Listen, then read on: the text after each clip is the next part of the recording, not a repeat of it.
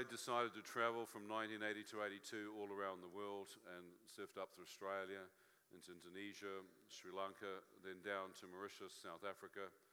And I was two years traveling, and I came to a beautiful um, island reef, uh, island called Mauritius. This had a good left hand reef break, as you can see. You had to get barreled on takeoff. It was a beautiful island. I lived with a local um, Creole fisherman the Bob Marley, Peter Tosh boys. Don't worry, be happy. Huh? Smoke more hashish. so their world was kind of get stoned every day, and I'd watched every Cheech and Chong movie, so we're fine. so in those years, that was our world. I was a complete heathen, and I had no belief in God. But my life was about to be changed. One thing I used to do was dive. When the surf went down, I'd go diving. and we'd dive at night on the outer reef and we'd be looking for uh, lobster and crab. Uh, we call them crayfish at home. Do you call them crays here? Yeah, the Yanks call them lobster, so. And we get parrotfish and cuttlefish. So this would be what we catch at night, sell them to the tourist hotel, and that's how we made our money. And I didn't worry about the cash, I just wanted to eat. so pastor's taking me out for lob... Moreton Bay bugs will do. And so anyhow, I'm diving. It's the 19th of April 1982, and my life's about to be changed. I had no idea that the ocean, which I loved, was about to deal a fatal blow to me, which I could not pr- predict or even comprehend.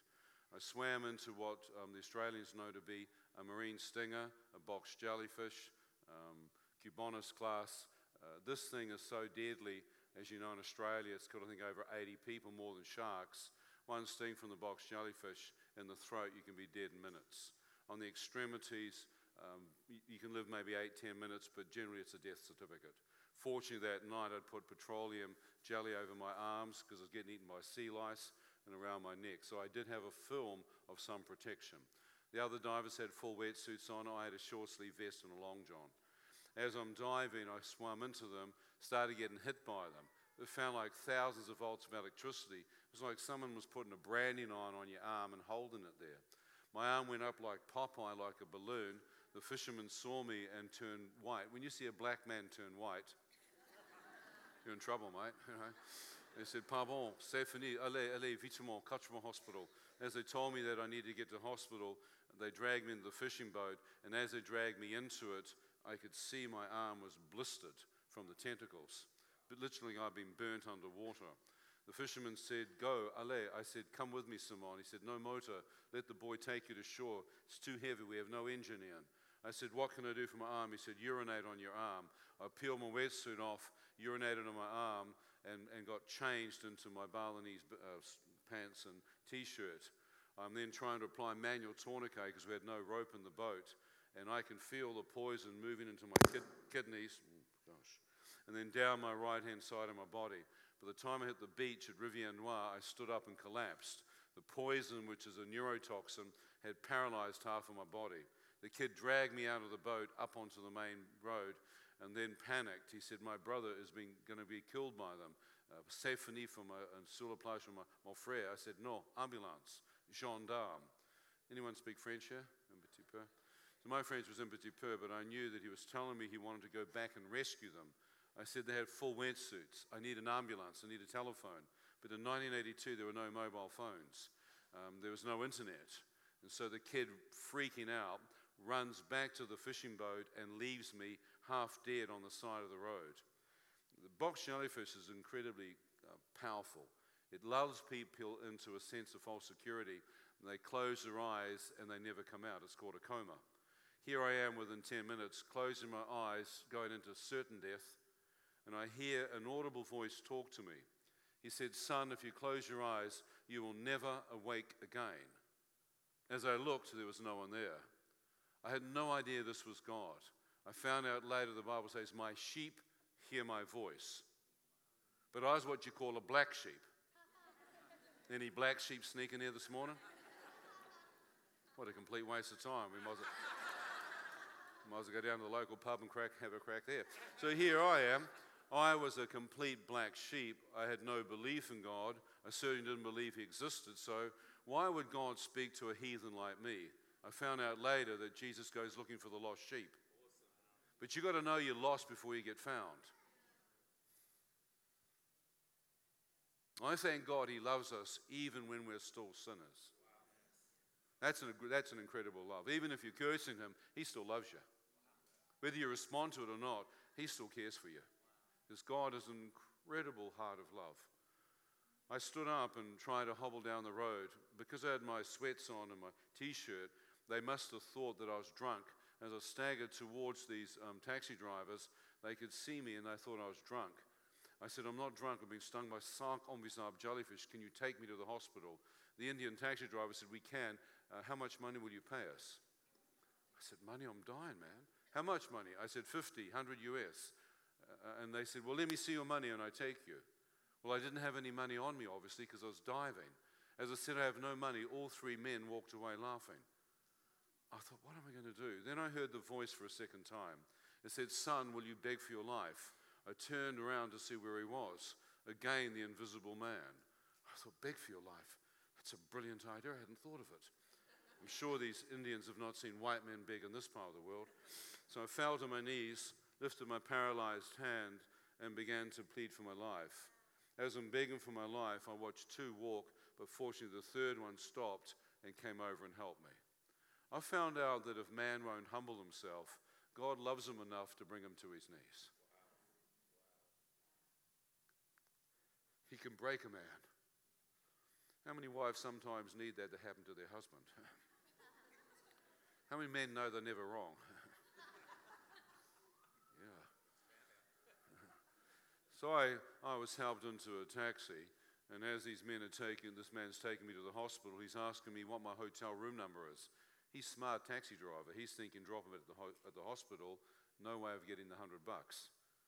So I said, Look, I don't stay in a hotel. I live with a Creole fisherman in Tamarin Bay. He said, You stay Tamarin Bay Hotel? I said, No, I don't stay in the hotel. I live with a fisherman. He got very upset because he, I didn't seem to be the normal tourist. So he pulled into the village where I lived. and said, I'm not taking you further. The tourists look after you. Get out of my cab now. I take you no further. I tried to get out to find the poison had now paralyzed both legs. I said, Sir, I can't walk. Please help me or I'll die. I have a large amount of money. He took the safety belt off, opened the door, and pushed me straight out of his taxi. As I hit the ground, I couldn't believe that a man would do this. As he drove off into the night, I thought, well, I'm not afraid to die. If your number's up, do yourself a favor and die here. Fortunately, the security guards in the hotel had seen the taxi. One of them walked out, shone his torchlight around, and found me in a crumpled heap. I hear the voice of one of my close friends, Danielle. He said, Kiss the fair man. I never see you like that. What you do on the ground? I could see his teeth are so beautiful and white. He was just he was smiling away. How many have crawled around the car park on a Friday night legless? Is this Australia or am, am I in the wrong country? Dear Lord obviously just New Zealanders. So here I am, I'm on the ground legless. He thinks I'm stoned or wasted. He's never seen me like this. And as he runs over, smiling and laughing away, his torchlight picks up the blistered, scarred arm. Without even saying me, telling what happened, he said, Invisible, c'est fini, you died with Simon Le Mans. Grabs him in his arms and carries him to the hotel. As he carries him in, the owners are sitting by the swimming pool, Chinese family, playing at Mahjong. These men look at me and they said, Oh, you drunk? I'm getting sick of telling people I'm not drunk. I said, I'm not drunk. I've been hit by these jellyfish. Explain it to them, show them my arm. The, the youngest one stands up and says, Oh, you silly boy. Why you, why you put the needle in the arm? The old men take opium with pipe. Huh? Why, you, why you do that? I thought, Oh, great. Thank you very much, Dr. Wong. Great diagnosis. How many think things but don't dare say them? This is old school. We, we didn't have a clue what we are doing in those years, but we did have a bit of lip. So here I am thinking to myself, mate, this guy thinks I'm chasing the dragon on mainline and heroin. I try and explain to them it's a jellyfish, but the Chinese don't normally dive and they don't normally swim. They walk around with umbrellas trying to stay like go white like us. We're the dummies going red and going like lobsters. I mean, it's just bizarre, mate. And we pay money to get burnt, you know. So here I am with Chinese guys thinking I'm on heroin. They're back to their mahjong game and I'm dying. Next minute, my hand began to shake. My teeth begin to smash into each other, and I go into what can only be described as the death rattles. As I'm shaking to bits, the three men try and physically restrain me, but I'm throwing them off. I then go icy cold. I feel death, necrosis into my core and my bone marrow. I said, I'm freezing to death. Can you please help me? I need blankets. I'm freezing. All three ran. Two came back with blankets, and the older gentleman must have thought I'd taken a toxin and ingested it. He began trying to pour a glass of milk down my throat. I said, Sir, it's not in my stomach, it's in my blood. I need anti serum. I looked in the car park and saw his Mercedes Benz. I said, Sir, can you please take me in your car tonight to the hospital or I'll die in front of you? He looked at his Mercedes, he looked at me, put his hand on my shoulder, he said, Oh, my car? No, no, no. Can I take my car. How come you're so worried, white man? Wait for ambulance for you. Don't worry. Be happy. You ever felt like hitting someone?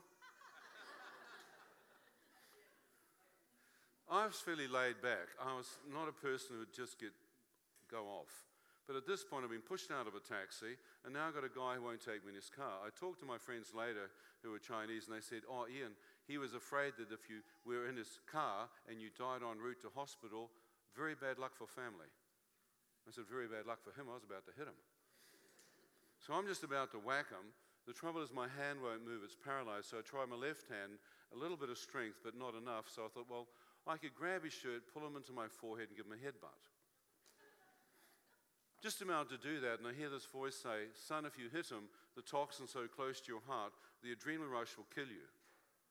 Oh shoot, who's this flippant voice? It's mostly true. If I whack him, I might die. I thought, well, I could look away, control my anger, and get him later. Plan B. so I turned away. I thought, if I survive this, you are history, Jack. You better flip it over and make it. I'll rip your head off. How many know sometimes you just can't look at someone because you'll lose the plot? How many have ducked a few plates at times? You know? How many have wound your wife up so much she's chasing you? Can't catch me, but.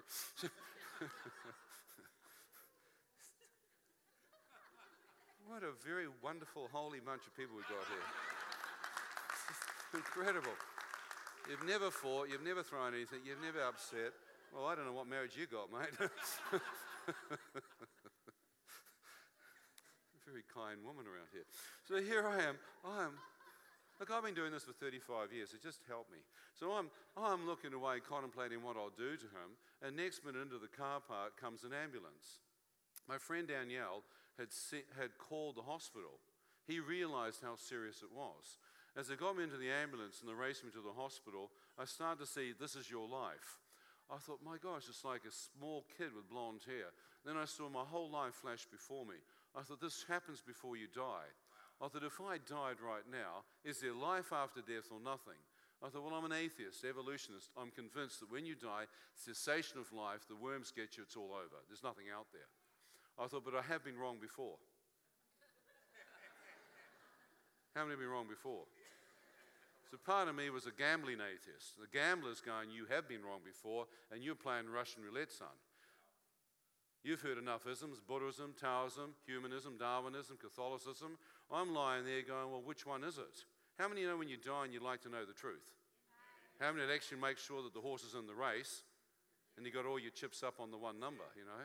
So I lay there and I thought, well, I don't know. I'll soon find out. Every man and his dog thinks their religion's the right one. I really don't know. So as I'm lying there thinking about this, death, mine, suddenly on the instantly inside that ambulance, a, a person appears on her knees with her hands like this. I then see my mum. Oh dear. Yeah. She's 85 years of age still. She's so excited to have us home. She's prayed for me every day of my life. I wish I was that faithful that I prayed for her. I tell you what. What an amazing way.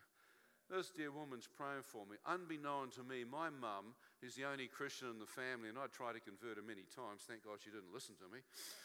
She's praying, she's seen my face. God has spoken to her audibly and said, Your elder son Ian is nearly dead. Pray for him now.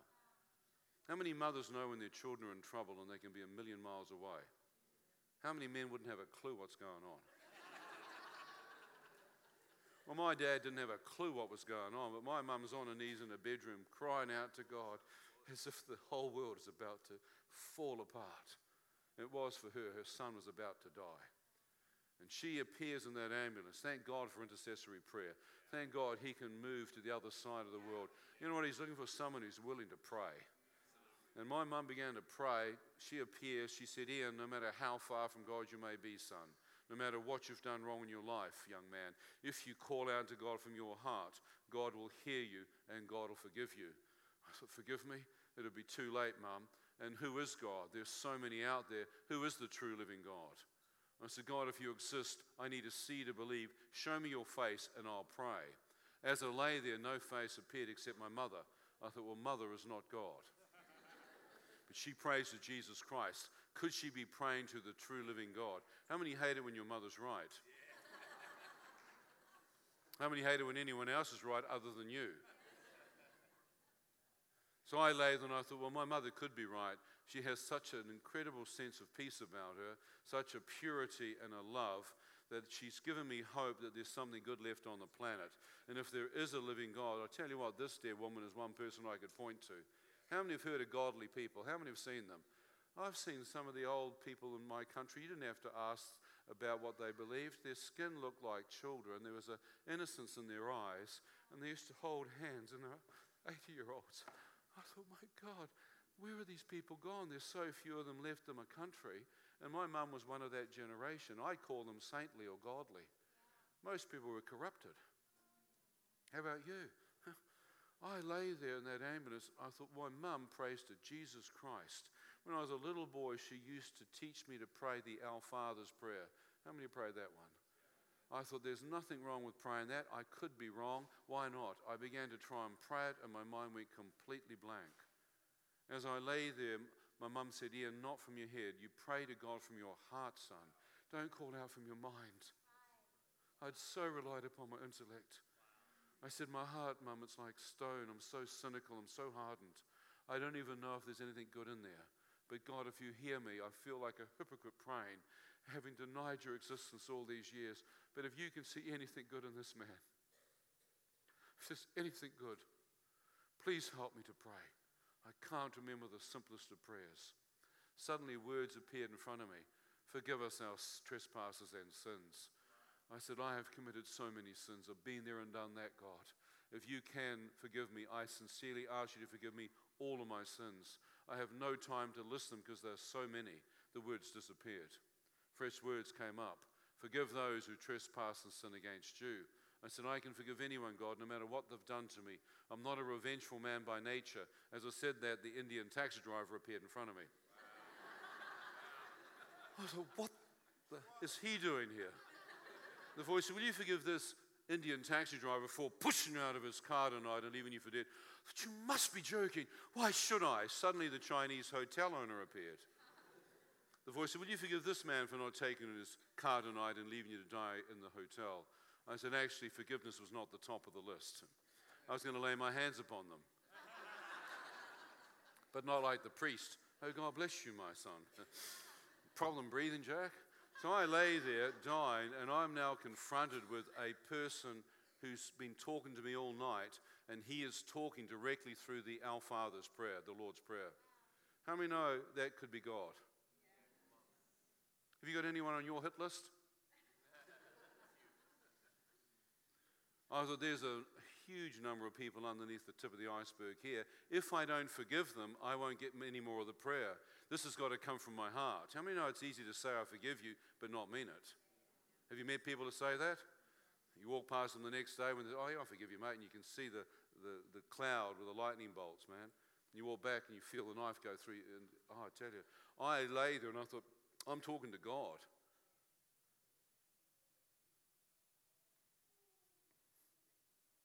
I have to forgive. I said, God, I don't want to, but if you can forgive me, I'll forgive these men. I will never touch them. I'll never lay my hands upon them. I'll let them go. Instantly, their faces disappeared. Jesus said, If you don't forgive others who have sinned against you, your heavenly Father won't forgive you the sins against him. Your unforgiveness, your bitterness, and hatred nullifies your repentance. In fact, you will not be forgiven unless you forgive others. I mean, that's a very serious thought. And when Jesus hung on the cross, dying, having been crucified, he said, Father, forgive them. How many know that's a pretty amazing kind of forgiveness? Forgive even those who kill them. Though they kill me, though they flay me, I'll still forgive. As I was stoning Stephen to death, young, young believer, what happens? He said, he looked up and said, Forgive them. Forgive them, Lord. Next minute, the more words came up.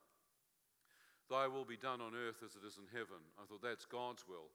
I've never done God's will. Whatever He's doing in heaven looks nothing like my lifestyle on earth. I said, God, I have never given my life to you. But if you can hear me, I humble myself. I surrender the will of my life over to you. Your will be done. I will follow you all the days of my life. I need a miracle to come through this. Please hear the cry of my heart. I'm So arrogant. And I'm so wrong. Next minute, the whole of the Lord's Prayer appeared before me. As I read it for the first time, I understood what it meant and prayed it deep within my spirit. The moment I'd finished the prayer, a peace entered my heart that has not left me in 35 years. Bible says, How do we make peace with God? Through his Son, who is the Prince of Peace. Peace I give you, not of this world. I thought, I wonder how many men just like me in their dying moments, total unbelievers, find God in their dying seconds. So don't you ever judge anybody where they've gone. You don't know who's praying for them, and you have no idea how God can save them. I said, God, time slowed down on that ambulance. It was almost as though time went into slow motion. He said, Ian, I'm eternal. I'm outside of time. I have the ability to slow time down because I know sometimes it's the last chance that these guys have to find me. I've seen guys in head on collisions, people in war, all of them will tell you time slows down as it's coming towards them. More grace in those dying moments than perhaps your entire life. Because after death comes judgment. As I finished praying, the ambulance doors opened and I found myself in the uh, accident emergency. As they tried to race me in, they, they took my blood pressure, couldn't find a pulse, tried, tried two machines, then began slapping my hand, trying to get my, my veins up to get a line in. Veins are gone. Tried to shove anti-serum into me, couldn't feel a thing. They were talking to me, and I could hear them as they're trying to save my life. They said, Don't close your eyes, son, or you will die. As I'm hearing them, I realize I can't speak anymore. I know now that people that are on life support systems and in coma can hear every word you say because faith comes by hearing. God's left hearing to the last faculty. So if you've got someone in a death situation or on a machine, don't listen to the doctor say, oh, there's no one there, it's just a vegetable. Machines are keeping them alive. If they're alive, they are in there, their spirit's in there, they can hear you. They can pray. They can respond. You talk to them. If you need to get things right and ask forgiveness, you do that. So many people regret not talking to their loved ones before they die. And I've seen people come out of these comas and out of these machines. God's brought them back. I had no strength. I couldn't keep my eyes open. I shut them. Next minute, the machines monitoring my heart flatlined, and I was pronounced clinically dead. I could feel an incredible release as though something had broken free from my body. I didn't have to fight any longer to stay alive. Unfortunately, I didn't know fully that I was at that point totally clinically dead, brain dead. How many have heard of people looking down upon their bodies and they have to be up in the ceiling of the hospital and they can see and hear all that's going on? How many heard that? Jesus said an amazing statement. He said, I am the resurrection and the life. Those who believe in me, even though they die, yet they shall live. That's an amazing statement, isn't it? Even though you die, yet you shall live. What had just died? The physical body. But the spirit leaves the body and returns to God. Your soul, your inner person, is alive and very much alive. In a split second, I was out of the hospital and found myself in complete and total darkness, pitch black. I turned around wondering why it was so dark, thinking I'd woken up in the hospital. I thought my pupils were dilated, couldn't see anything, so I thought, well, don't freak out just find the light switch. You ever slept at a friend's place and need to go to the, the dunny? Anyone done that? How many have walked into walls and gone down staircases? You know, boom, boom, boom, boom, boom. So I'm trying to find the wall, couldn't find it. I thought, well, where the heck's my hospital bed? Should be a lamp near it. Oh, great, now you've lost your bed, you idiot. How on earth did you do that? So I'm groping around looking for my hospital bed, can't find it. I thought it was so dark in here you can't see your hand in front of your face. So I bring my right hand towards my face and my hand goes straight through it. I thought, you can't miss your face, two hands. Both hands go straight through my face. I thought, where's my chest? Nothing. My hands? Nothing. I thought, how can you feel that you are here, but when you go to touch it, it's not? Then I distinctly remember how my grandfather had fought in the war, Gallipoli, and then fought, fought in Egypt. And men had come back from battle and they had no legs, arms missing. And these old soldiers would tell you they could feel the limb was still there. How many have heard of that? I realized then I'd not only lost a leg, I lost my entire body, but I was still there. There's life after death. I'm thinking, if I'm dead out of my body, where on earth am I? Then I could feel the most incredible evil, as though something was looking at me, a cold, encroaching presence. Like the darkness was spiritual, not just physical. Then I heard a man to my right say, Shut up! I went, Shut up. I said nothing. When someone screamed at me in those years, I would defend myself. Next minute, another man to my left, You deserve to be here. I said, Deserve to be where am I? Another man, You're in hell. Now you shut up I thought, hell? I don't believe in it. If this is hell, where's the party?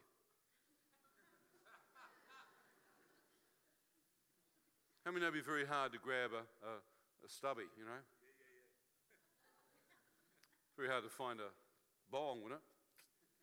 How many know it'd be very hard to have sex? Can't touch this. I thought of sex, drugs, and rock and roll. Everything you can't do up here, you can do down here in Ibiza Mosh Party. I'm standing here realizing that I'm literally outside of my physical form. Then I'm thinking, well, isn't it supposed to be rotting corpses? How many have heard that when the worm won't devour the flesh? Maggots trying to eat corpses, Dante's Inferno. Then I realized, well, my rotting corpse is back in that hospital. This is a spiritual place. How many have heard that? The, I think Paul the Apostle in Galatians said the fruit of the flesh is what? Immorality, drunkenness, adulteries. How many know that they're the desires of a man's heart? But if you have no physical body, you can't fulfill them. Jesus only spoke in parables or in what? Mysteries. Can you understand that? The worm will not devour the flesh. It's talking about the desires of your evil flesh. You can't fulfill them. You're going quiet on me. And then I'm thinking to myself, well, where's the little boys with the horns, red jumpsuit, and the trident pitchfork? Putting another one on the Barbie.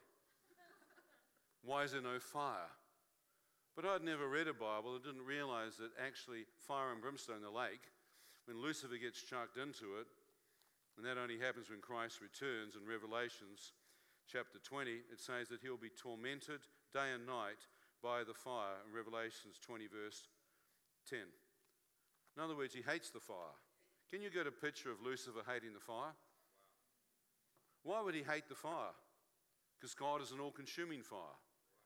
How did he judge Sodom and Gomorrah? Fire and brimstone from heaven. How did he lead the, lead the children of Israel by a pillar of fire? God is a refining fire. Daniel 7 says that God sits upon a throne of fire and there's a river of fire flowing beneath him. It says that Jesus' eyes are a flame of fire, which means his soul's on fire. On the day of Pentecost, we were baptized in the Holy Spirit and fire. So the fire is actually the manifest presence of God. You've gone quiet again on me.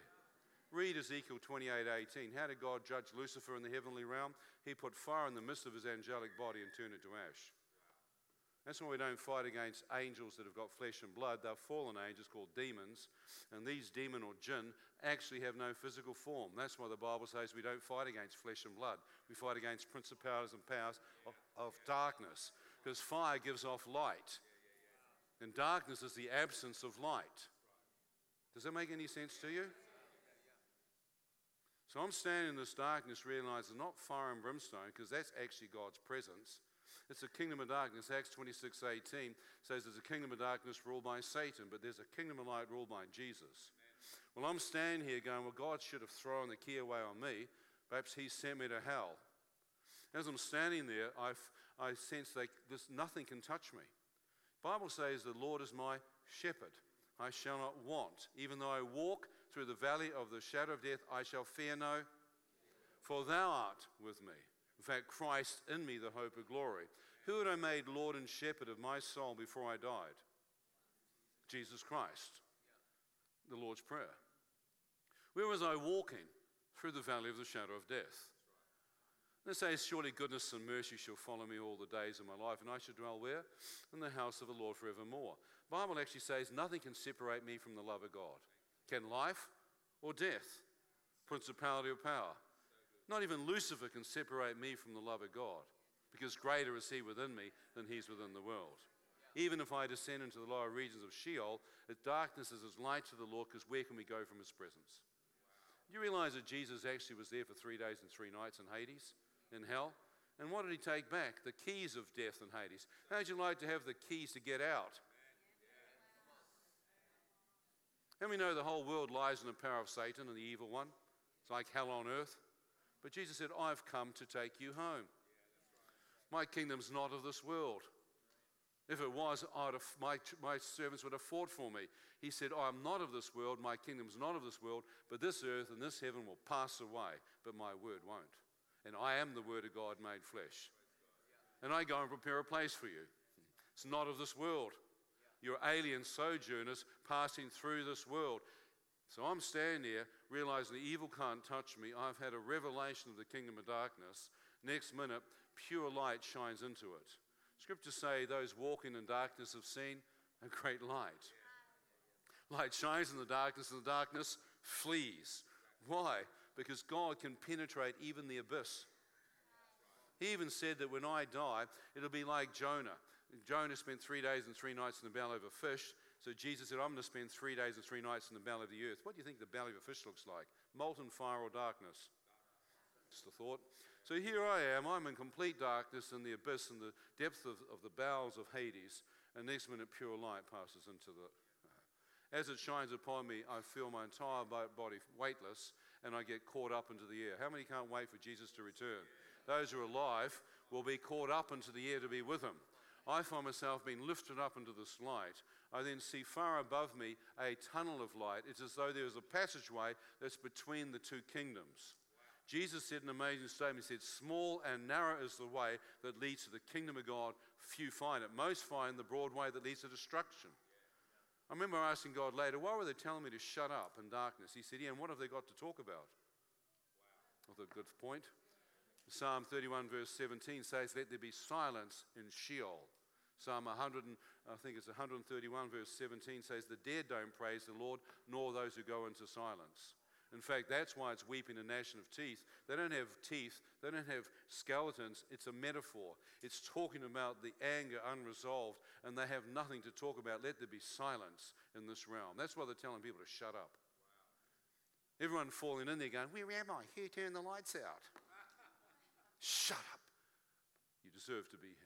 Do you realize that everyone in prison believes they're innocent? They all have a story, but they're not interested in hearing your story. You've been judged. Little do they know that Christ had come into me just before I died. As I've been drawn up in this tunnel of light, waves of light come towards me. The first wave of light, comfort. The next wave of light, peace. The next wave of light, joy. And I'd tried Southern Comfort and a few other forms of stuff. Mate, this was absolute living light. Thank God the fruit of the Holy Spirit is what? Comfort, peace, and joy. As it touches me, I'm going, that's extraordinary. I wonder if I can see my form in the light. In the darkness, I couldn't see my hand in front of my face. I turn my hand head to the right, and I see, to my amazement, um, hands no longer bone and flesh, but transparent, wow. spirit like. How many have heard that flesh and blood will not inherit the kingdom of God? Because when you die, your spirit leaves your body. Your bones and flesh don't make it to hell and they don't make it to heaven. And it says, God, who's the Father of light, shall transform us. Mortality will take on immortality. First the natural man, then the heavenly. First the earthly, then the spiritual. God, who is the Father of light, will transform us to be sons and daughters of light. How would you like to see your hand transparent and look through it?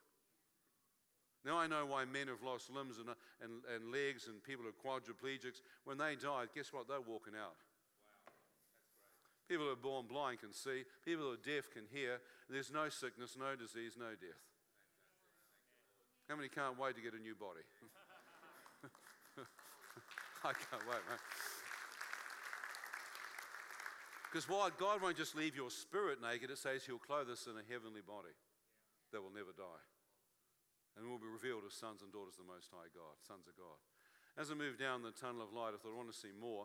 As I did, I came out into a kingdom of light, so bright, so enormous that the tunnel made it look incredibly small. unrestricted access to this radiance. As I'm standing there, I'm thinking, what is this? Is this some innate power or is there something in there? Then I heard a man speak from the light. He said, Ian, do you wish to return? The moment I heard his voice, I knew it was the person who led me through the Lord's Prayer and spoke to me on the beach. I thought, return where? I looked back and here was a tunnel going back into hell. I thought, am I dead out of my body? Is this real? Or am I tripping out with endorphins, lying in a near death situation and it's all taking place in my head? Little did I know that I'd been wheeled to the morgue, that it wasn't near death, I was dead, brain dead, heart dead. So I said, If I'm out of my body and dead, I wish to return. I don't know where I am. He said, Ian, you must see in a new light if you return. I said, Are you the true light? He said, Ian, God is light, and in him there is no darkness at all. 1 John 1 5. As he spoke these words, I thought, God is light.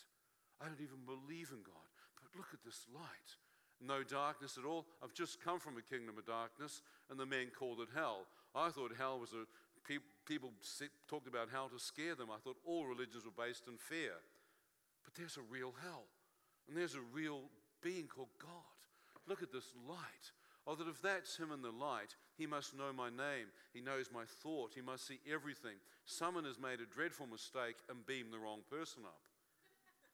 I should go back to hell where I belong. I began to move back towards the darkness. Waves of radiant light came towards me. As it touched me, pure, unconditional love and acceptance flooded me. I said, God, you can't love me. I've cursed you. More love. I said, I've broken your commandments. More and more love. I thought, well, I should tell them the whole lot just in case if I get in there, they find out they got the wrong man. I might as well chuck them out. So I might as well tell the whole lot now. When you get married, you might as well tell your wife the whole lot before you get married, mate. She's going to dump you, she can dump you before you say, I do. So I stood there and I said, I have slept around and taken a heap of drugs. I opened up the whole lot. And more love. I said, You can't love me. You can't accept me. The love got so strong, something inside busted, and I began to sob like a little boy. I hadn't cried since I was 12, and I sobbed and sobbed and sobbed. As I tried to stop it, it got worse. How many have had that happen? I, get, I was shaking, I was weeping.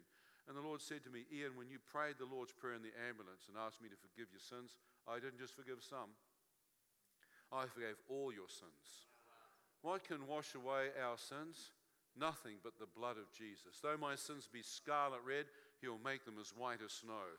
I stood there for the first time knowing what the amazing grace of God was. I wasn't baptized in water. I wasn't speaking in tongues. I was saved by the blood of Christ, washed as white as snow.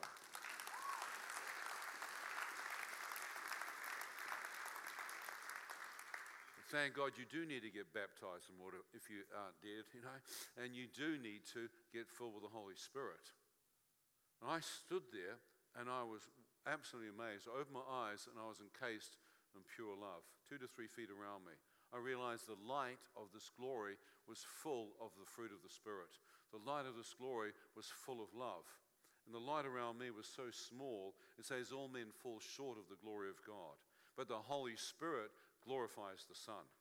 How would you like to have stepped in now to see? I said, God, I'm so close. Could I see you face to face? I walked into this light. As I did, the light began to heal my broken heart. I began to cry even more, but this time I wasn't sad.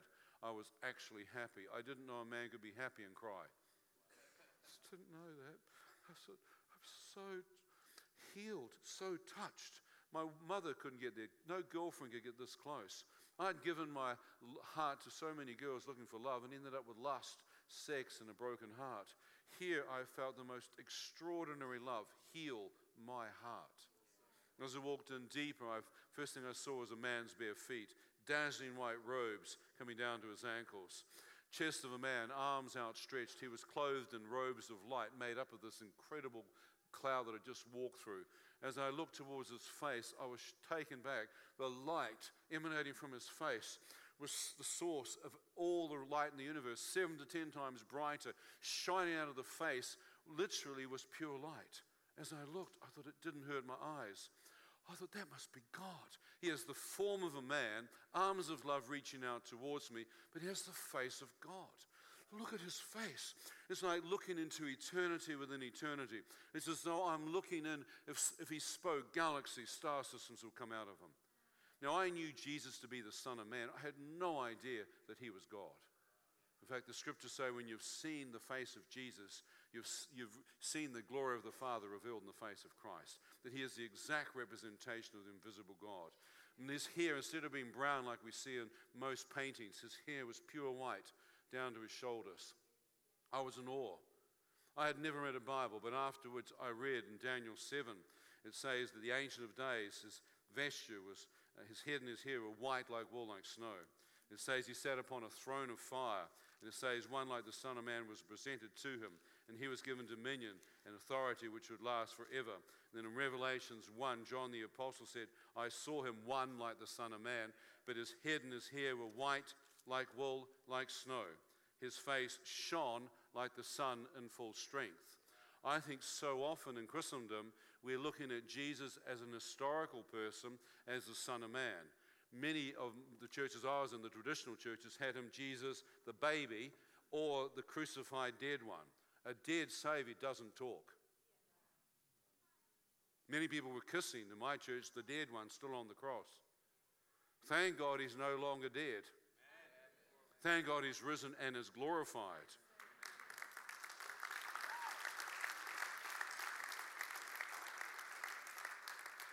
And He is the sacrifice. His blood enables us to come in. He was like Abraham offered up a son. Remember that? God said, I will provide a lamb. On the same mountain, Mount Moriah, in modern day Jerusalem, is exactly where Jesus Christ was crucified. Behold, the Lamb of God who takes away the sins of the world. The, the blood of goats and cows can't do it. No other sacrifice. He said, I so love you that I will lay down myself in sacrifice. That's why God so loved the world, he sent his son to die. But death could not hold him down because you can't kill God. He took sin upon his flesh. His spirit was without sin. So that's why when he died, his spirit, full of light, went down into the abyss and took back from Lucifer the keys of death and Hades. And every demon in hell would have had to bow and say, Jesus Christ is Lord. Yeah. I'm standing in the midst of him, his hands are outstretched, his face shining like the sun. I spoke this in Taiwan about 18 months ago, and this young girl, Chinese girl, listened to me. She, with her graphic art, she gave this to me. I think we need more artists to start getting Christ glorified of the heavenly realm. Do you realize that He is the light at the end of the tunnel? He is the light of the world. Inside the radiance is the glorified Son of God. I was blown out. I walked towards him. Light came from his face, purity, holiness emanated from him. I felt innocent like a child. In fact, when I got married on my honeymoon, I felt as though I'd never had sex before in my life. I thought, that's just amazing. How, God, could you restore my child, my innocence and my purity? He said, son, because I'm a pure, holy God.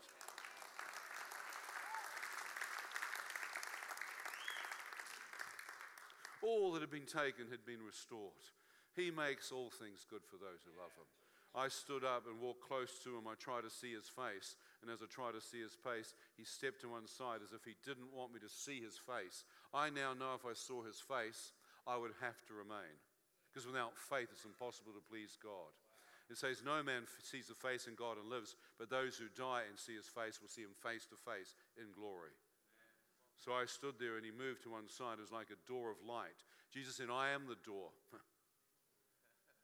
As he stepped aside, what struck me behind him, instead of pearly gates and clouds with people with white sheets and playing harps and fat little Italian babies with puffed up cheeks, fire flipping cupid arrows. How many had those in your church? Thank God angels can't have sex with each other and provide little babies, anyhow. So I stood there and couldn't believe it. I am looking upon a whole new planet. I see the light of, of upon the pasture. I look and I see flowers and I see the most beautiful colors as though I'm standing in a Garden of Eden.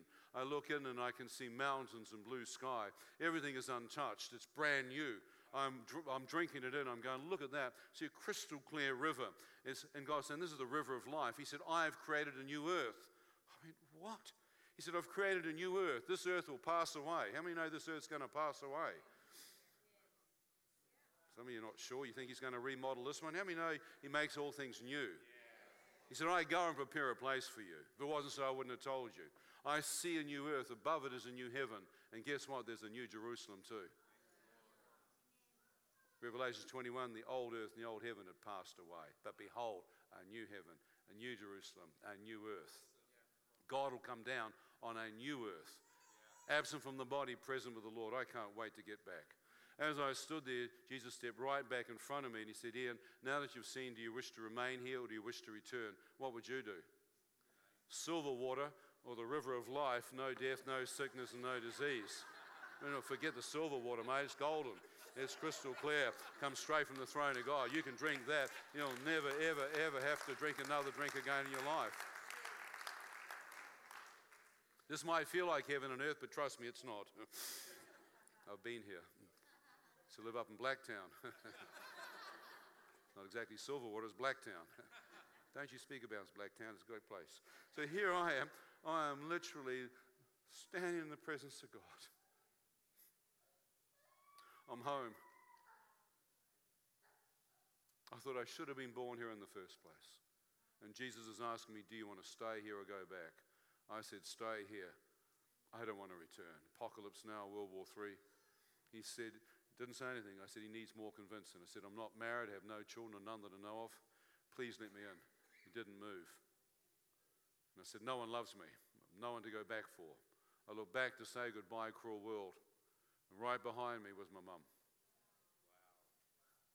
The moment I saw her, I thought, There is one person who loves me, one person who prays for me. Everything she said is true. There's a heaven, there's a hell, there is a living God. If I stepped through the door, it would close and I could never come back. Or that who would tell my mum that her son made it? No one. No doctor, no ambulance driver. How could I destroy my mum? It would break her heart to think her son went straight to hell. Who would tell her? There was no diary, there's no evidence, no letter, nothing to say he'd become a Christian. I said, I must go back and tell this dear woman what she believes in is real. I don't know how I came here, but I'll find this place and come back again. And so, whether any of you believe me or not, I've found out where that place is. it's in here.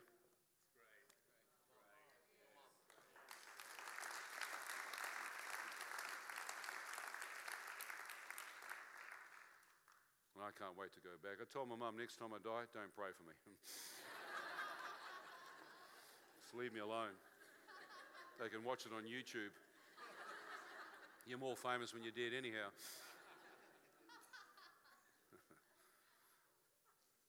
God said, You must see with a new light if you return.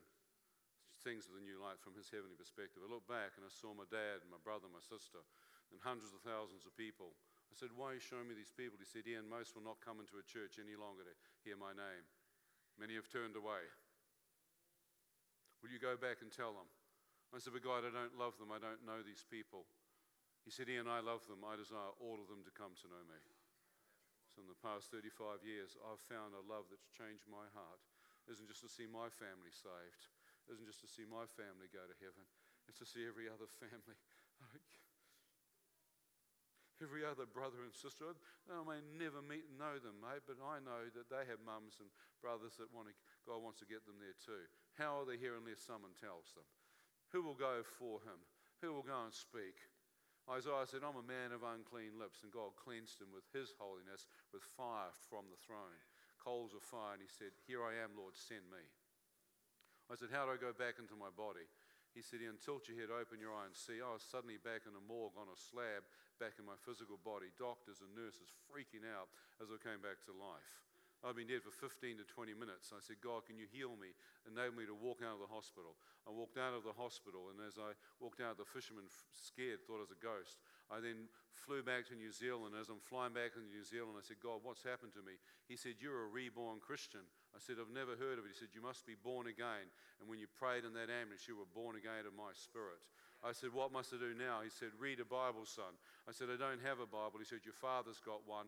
And in six weeks, I read the entire Bible from Genesis to Revelations.